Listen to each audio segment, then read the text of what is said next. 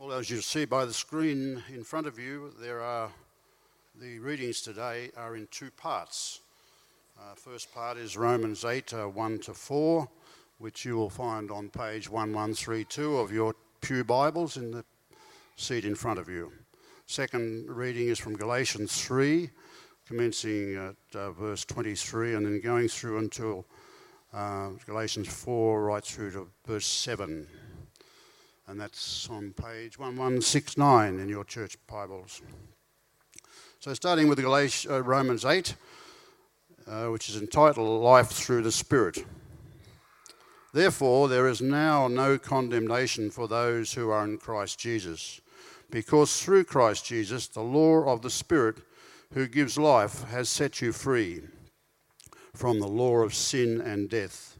For what the law was powerless to do, because it was weakened by the flesh, God did by sending his own Son in the likeness of sinful flesh to be a sin offering.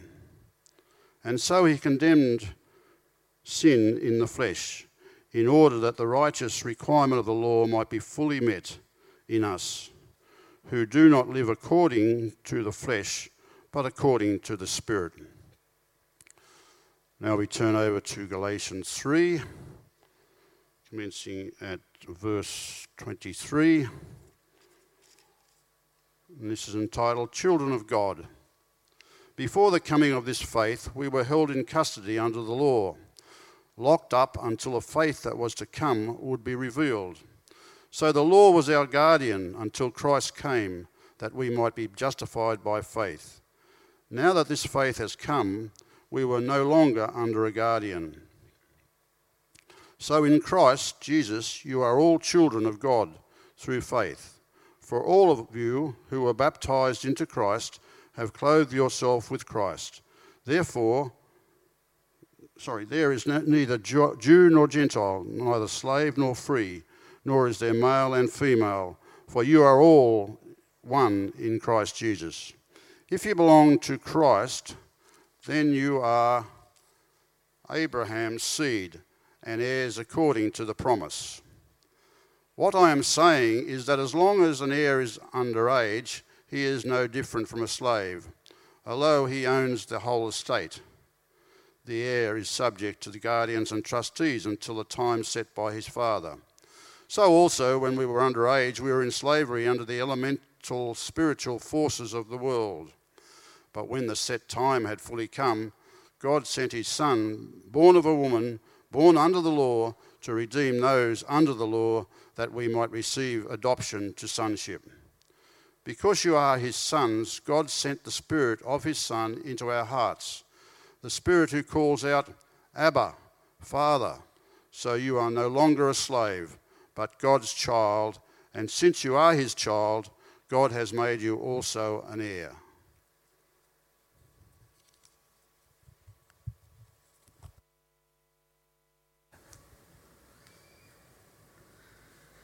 Friends, if I could invite you to open your Bibles um, uh, to Romans 8 again, it's found on page 1132.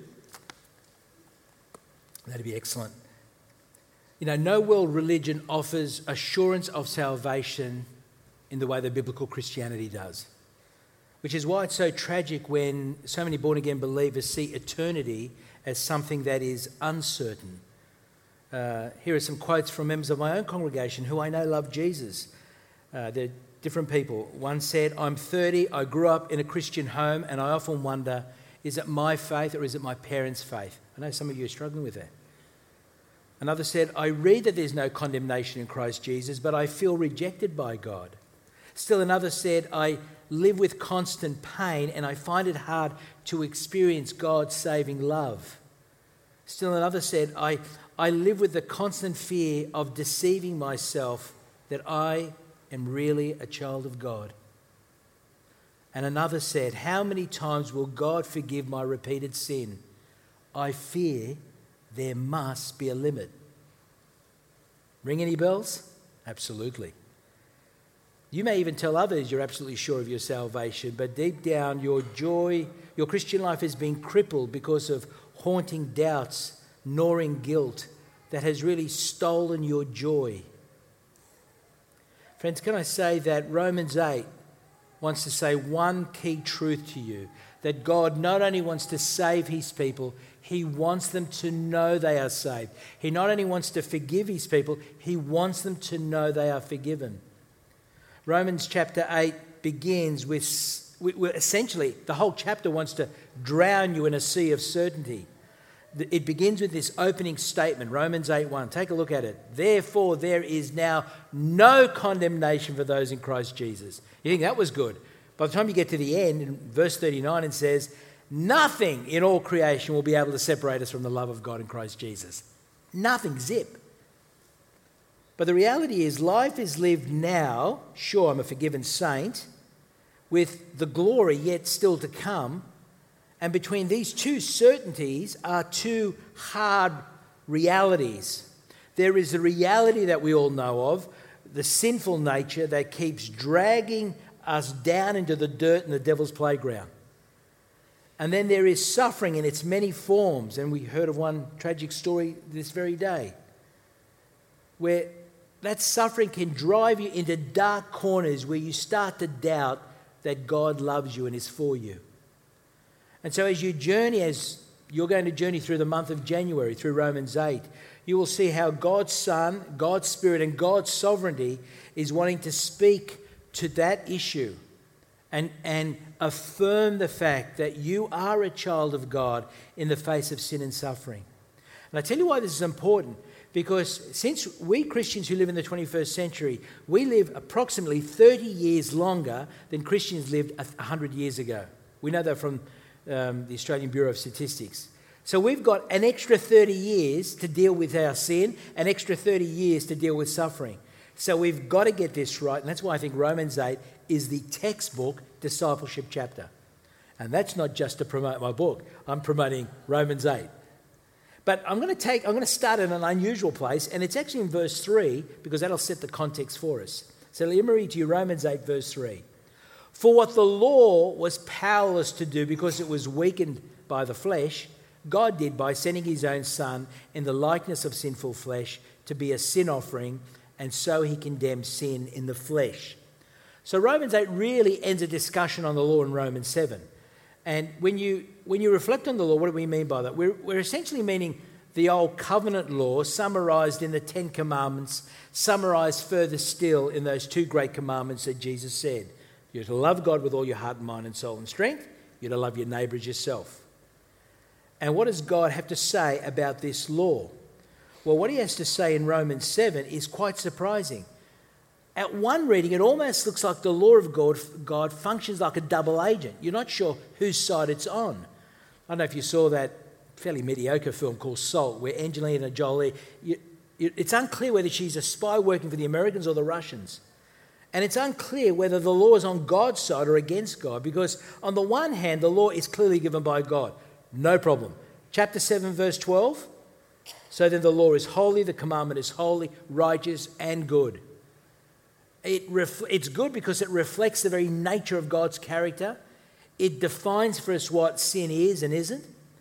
In uh, Romans 7, verse 7, say, Paul says, I would not have known what sin was had it not been for the law. So the law is a good thing. It draws a line in the sand, tells you what pleases God, what grieves God. We need it. Every, in fact, every relationship has its boundary markers. I remember one young Christian woman, a couple of, a year or two ago, she just come to faith. She was in a discipleship class for young Christians, and she said, just dawned on her. So, what you're saying is, is porn wrong? It was lovely. It tells you how post-Christian we're getting. That is going to be a common question, because she'd never heard the law of Christ. But, but knowing the law, once she knew that, that it wasn't going to be the law that's going to make her want to keep it. Something else will need to do that. Because that's not the function of the law. What's surprising is that, and this is the real shock in Romans 7, I think, is that sin, and I don't mean sins, sin, the power of sin in our sinful nature, sin uses the good law takes advantage of it to the point that it actually promotes even more sin. I know it's a blunt illustration, but it's like a pedophile taking advantage of a child for sex. Look at verse 8, chapter 7, verse 8. But sin, seizing the opportunity afforded by the commandment, the good commandment, produced in me every kind of coveting. For apart from the law, sin was dead. Got the, got the can there for me? You, yeah, throw it up. Yeah, no problem. Woohoo! Right. Sin does to law what shaking this can does to this can of Coke. And by the way, I was trying to find a can of Coke in your uh, cafeteria, couldn't find any. Well done. You're a very healthy church. but you know, the more you shake it, the more effervescence is going to come. And, and I kind of like that's exactly what Romans 7 is trying to teach about. When the law meets sinful nature, this is what happens more sin is produced. On its own, the law of God is kind of like a nagging spouse, a demanding boss, a graceless pastor, a controlling parent who micromanages every detail of their child's life. Do this, don't do that. And the most frustrating thing, frustrating thing about a nagger is that they're right most of the time. I should pick up my clothes. I do need to lose an extra 10 kilos. Um, I should visit my mother in law more often. Sin does to law what fertilizer does to my lawn it makes it grow. The law just doesn't motivate, sorry, the law just doesn't motivate. And I, I tried the Romans 7 principle on my wife one day. She was coming into the house, she was loaded with um, uh, shopping bags. And I said, Sandy, whatever you do, do not read page 8 of the Blacktown Star. It's a local paper. She immediately dropped the bags, went straight to the Blacktown Star, went to page and said, Now, what don't you want me to look at? It's how kind of reverse psychology works. It particularly works for kids. If you want to get them to do something, tell them to do the opposite. Uh, there was a, a study, the kind of classic study on reverse psychology, where psychologists were observing a group of kids playing and they noticed the toys they played with and a particular toy that they weren't interested in. Then they broke the group into two and then told one group not to play with that particular toy that no one wanted to play with. Well, surprise, surprise, that was the toy everyone wanted to play with in that group, but not in the other. Why? Because we're somehow hardwired to do the very opposite to what we're told. I know the law of God has many good aspects to it in God's plan, many roles, but saving people is not one of them, and motivating people is not one of them either. That's why it's called in verse 2 the law of sin and death. And notice again how, how the Bible's worldview is so different to religion. Religion says if only you want it enough, believe it enough, know enough, meditate enough, you can achieve it, whatever the goal is, in this, whatever the spirituality is. The power lies within you. But Christianity says, is, actually, that's not true. You can't do it. In fact, Paul will say in Romans 7 um, we do what we don't want to do, and the things I don't want to do, I ended up doing. But of course, the problem's not the law. The problem's me, you, us, our sinful nature. Look at Romans 8 3 again. For what the law was powerless to do, why? Because it was weakened by the flesh. Now, by the flesh, we don't mean sort of love handle stuff flesh. We're talking about a nature that we've inherited from Adam. We're all children of Adam a nature that is born bent, a nature that Martin Luther said is curved in on itself, a nature that instinctively left to itself wants to resist God's claim on our life. And I think that's probably why that parable of the scorpion and the frog, if you know it, it has popped up in six different movies and TV shows that I've seen already. Because I think it speaks to a reality that every human identifies with. If you don't know what it is, let me briefly tell you. It's not a true story, by the way. The, the scorpion says to the frog, Any chance of giving me a piggyback across the lake? Frog says to the scorpion, No way, you'll bite me and I'll be dead. Scorpion says, No, I won't. Think about it. If I bite you, you'll die and I'll drown. It's to my advantage to keep you alive. Frog thinks, Yeah, that's true. Okay, get on board. Hop, hop, hop, halfway along the, along the lake. Frog gets a, feels this bite on its neck by the scorpion, turns around, and just before it dies says, Why did you do that for? Scorpion says, couldn't help myself. It's in my nature. What are you going to do? Now, the scorpion, there was something irresistible for the scorpion to bite the frog, and there is something irresistible about humanity that wants to sin. Now, I told you it wasn't a true story, but the fa- I'm just curious as to why the fable is so regularly used in movies and TV shows. Because it's, it's, it's betraying an understanding what humans are like the weakness of humanity. It explains the core weakness of humanity. It's the gravity that keeps pulling humanity down to the ground. Now, the good news is, is what the law couldn't do because it was weakened by our sinful nature. That's not where it finishes. God did by sending his son. Look at Romans 8, verse 3 again. Let's, we're just chewing over these verses slowly so we get a, they're so packed with truths that you want to enjoy them. For what the law was powerless to do because it was weakened by the flesh, we've seen that, God did by sending his own Son in the likeness of sinful flesh to be a sin offering, and so he condemned sin in the flesh. All right, so our mindset's now okay, the law couldn't do it and we couldn't do it. Now, the solution's going to come from the outside, not from the inside. It's not going to come by trying a little bit harder. Uh, it's not going to come by changing our environment. Remember, where did the first sin happen? Paradise. Changing your environment, if I change my suburb, if I change my school, if I change my family, I end up as a middle class sinner. That's the only difference. Educated devil, you only get a smart devil, right? So, what the law couldn't do, God did by sending his own son. That's worth pondering. I know that's it's very familiar terrain for us Christians, but think about it. God does his own dirty work. That child in the manger that we celebrated on December the 25th, that was God's son and God sent.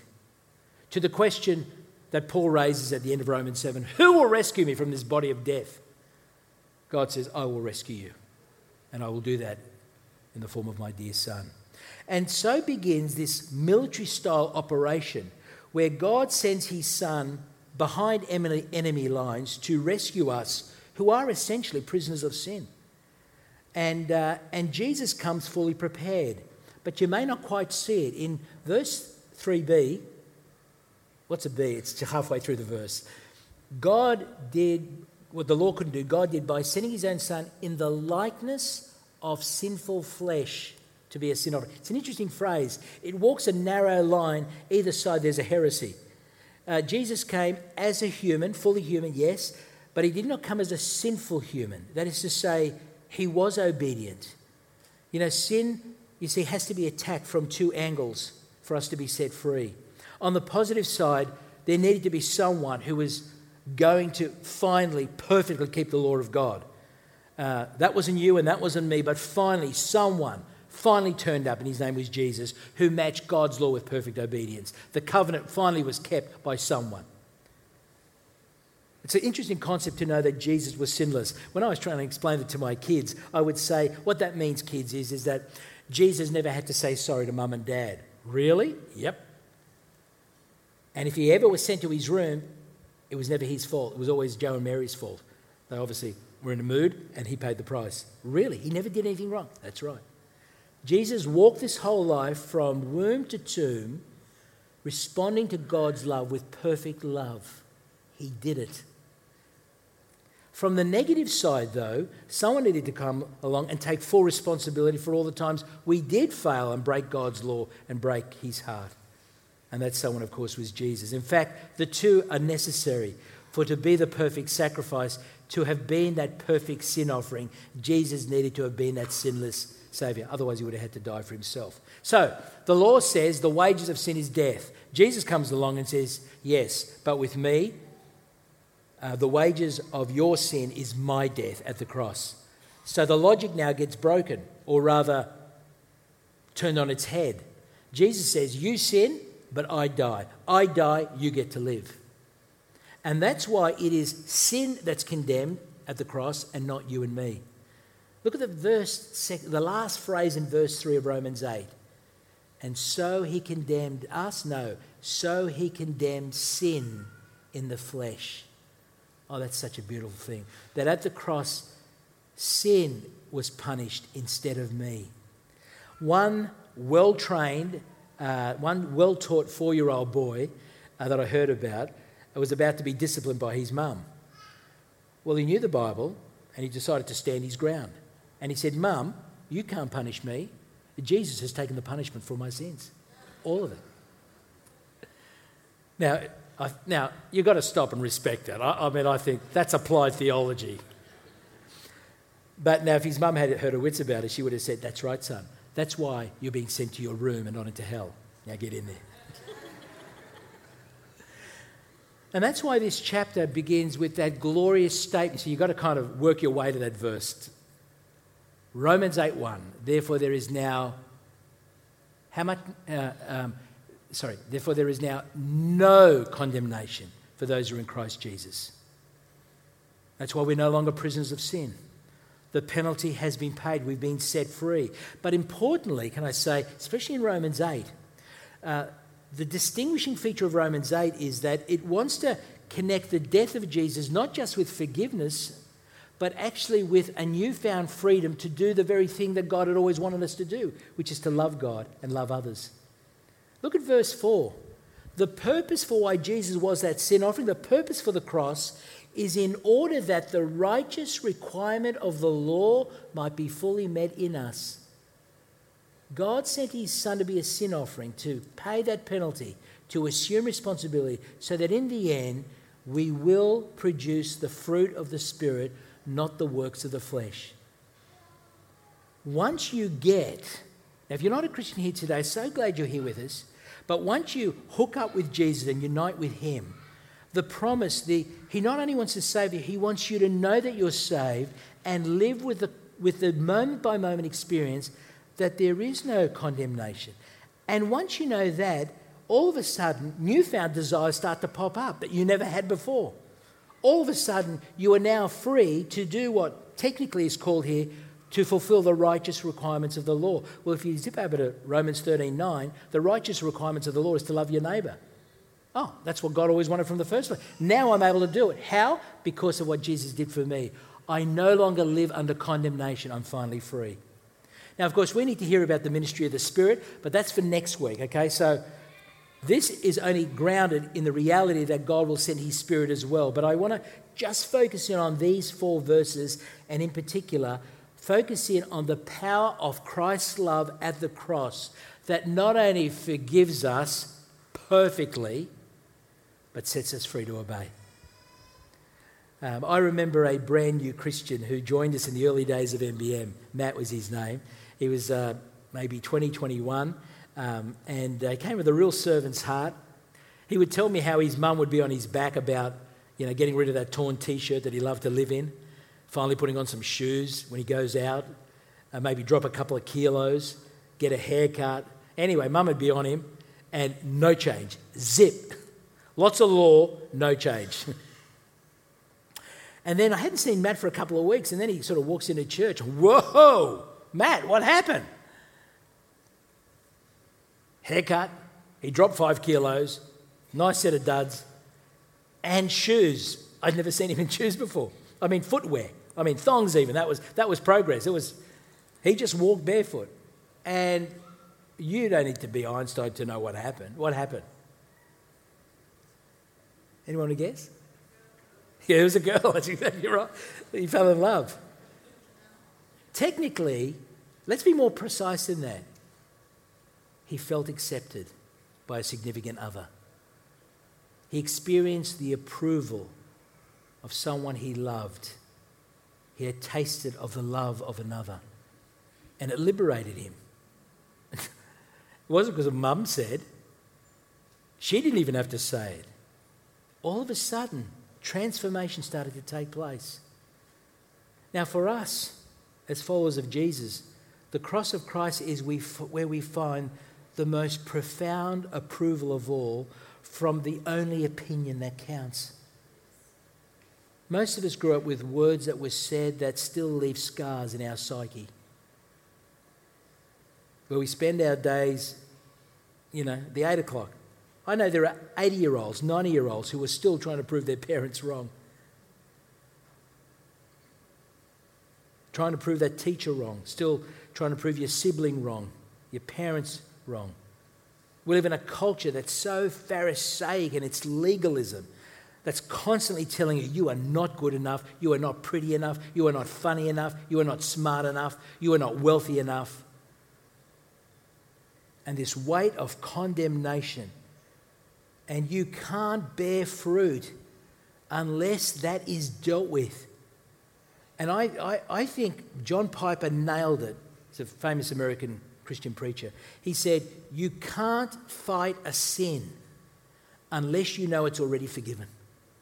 You can't do battle with sin unless you know it's already forgiven and paid for. What a profound. Look, if you remember nothing else, remember that quote. You can only, you can only obey God once you live under, under, under the knowledge that He is not your judge but your dad. So, where is it that you're constantly, what's your Achilles heel? Every Christian's, we've got to, you know, where I struggle may be different from where you struggle, but the reality is we struggle. And there are those recurring areas that constantly bring us down. And wherever that is for you, and I know there's more than one, but what I'm saying is take this truth that there is no condemnation and let it stare into the face of those many failures that you and I have as we look back on a life lived where there's one sin after another that trail behind us. And speak it to yourself. There is no condemnation in Christ Jesus. I love saying to the, we have some guys in church who've been in jail. You know, they've, they've done serious time, and rightly so, because they've done some serious crime. And they've served their sentences, they've come to know Christ. And uh, when they come, I make a point of saying, firstly, there is nothing Jesus can't forgive. But the second thing I do is I kind of physically grab them by the shoulders and I look them in the eye and say, You've got to understand there is absolutely no difference between you and me. That there is no condemnation for we who put our trust in Christ.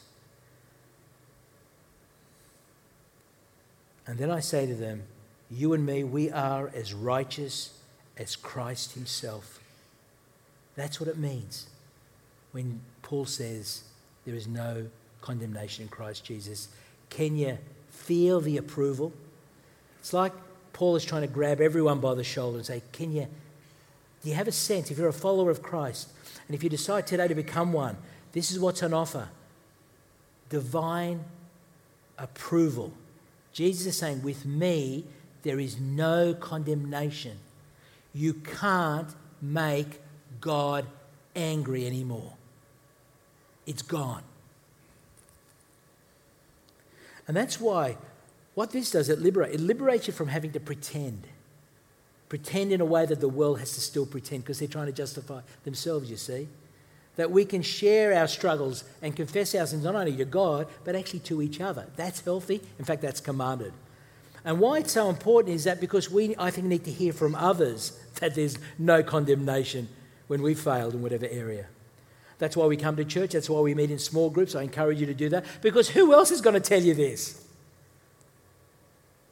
And can I say, that's why we can experience the consequences of our failures here on earth because we know that there are no consequences on the day of judgment. You know, this year, I, uh, last two years, we've had a very difficult pastoral issue that I don't think I've handled very well. And it impacted a number of people in the church. And I got round to finally understanding that and sitting with various groups of people over the course of what would be seven hours three hours in one, four hours in another. And I invited them to share with me the impact of the direction that I had taken, that in the end I realised was the wrong direction. Will you try sitting and listening to seven hours of people telling you, not in a rude way, but how your decision had wounded them profoundly? And as they were talking, I just kept thinking, wow, this is the discipline of the Lord and it's not pleasant. But I kept thinking, I'm so glad that there's no condemnation for Ray Galea. It liberates you to live, to face the consequences because you know the big consequence is gone. I don't have to worry about a Christless eternity. Brothers and sisters, God not only wants to save you, He wants you to know you are saved, and it sets you free. So let's Pause for a moment. Perhaps bow your head. Because each of us, we're in a different story. We've each got a different. Some of us have got a, have never heard this before. It's brand new. What? You mean, in spite of everything I've done, God can give me a clean slate now and forevermore? Yes, but only if you put your trust in Jesus. If that's you, I want to invite you to pray this prayer. But for others, you know you trust Jesus, but there are recurring sins that keep hijacking your assurance. And because you don't grasp your assurance, your nose nosedive back into the sin because you can't live with the guilt. And so you need to pray that God will actually grant you the God given right that He wants you to have, and that is to know that you're saved. And still, for others, that the reason why God assures us is A, for God's glory, and secondly, so that we can be set free to love Him and love others. So, in this prayer, I'm going to kind of do all three. I'm going to invite you now just to pause for a moment. Firstly, think about which one are you in those three scenarios? Not a Christian? A Christian who doesn't have assurance? A Christian who has assurance but ha- hasn't yet worked out that this is what liberates us to love God and love others?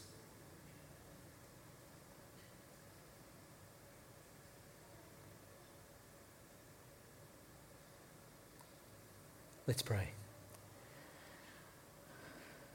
Lord Jesus, I sin, but you died. You died so that I can live. I believe that all my sins, past, present, future, have already been punished in your body at the cross. Thank you that they'll never, ever be punished in my body on Judgment Day and thereafter. Thank you, thank you, thank you. And help us to know your acceptance. Help us to experience this God given approval that there is absolutely no condemnation. And finally, Lord, let it set us free to be what you have called us to be a people who love you with all our heart and to love others. And we pray this in Jesus' name. Amen.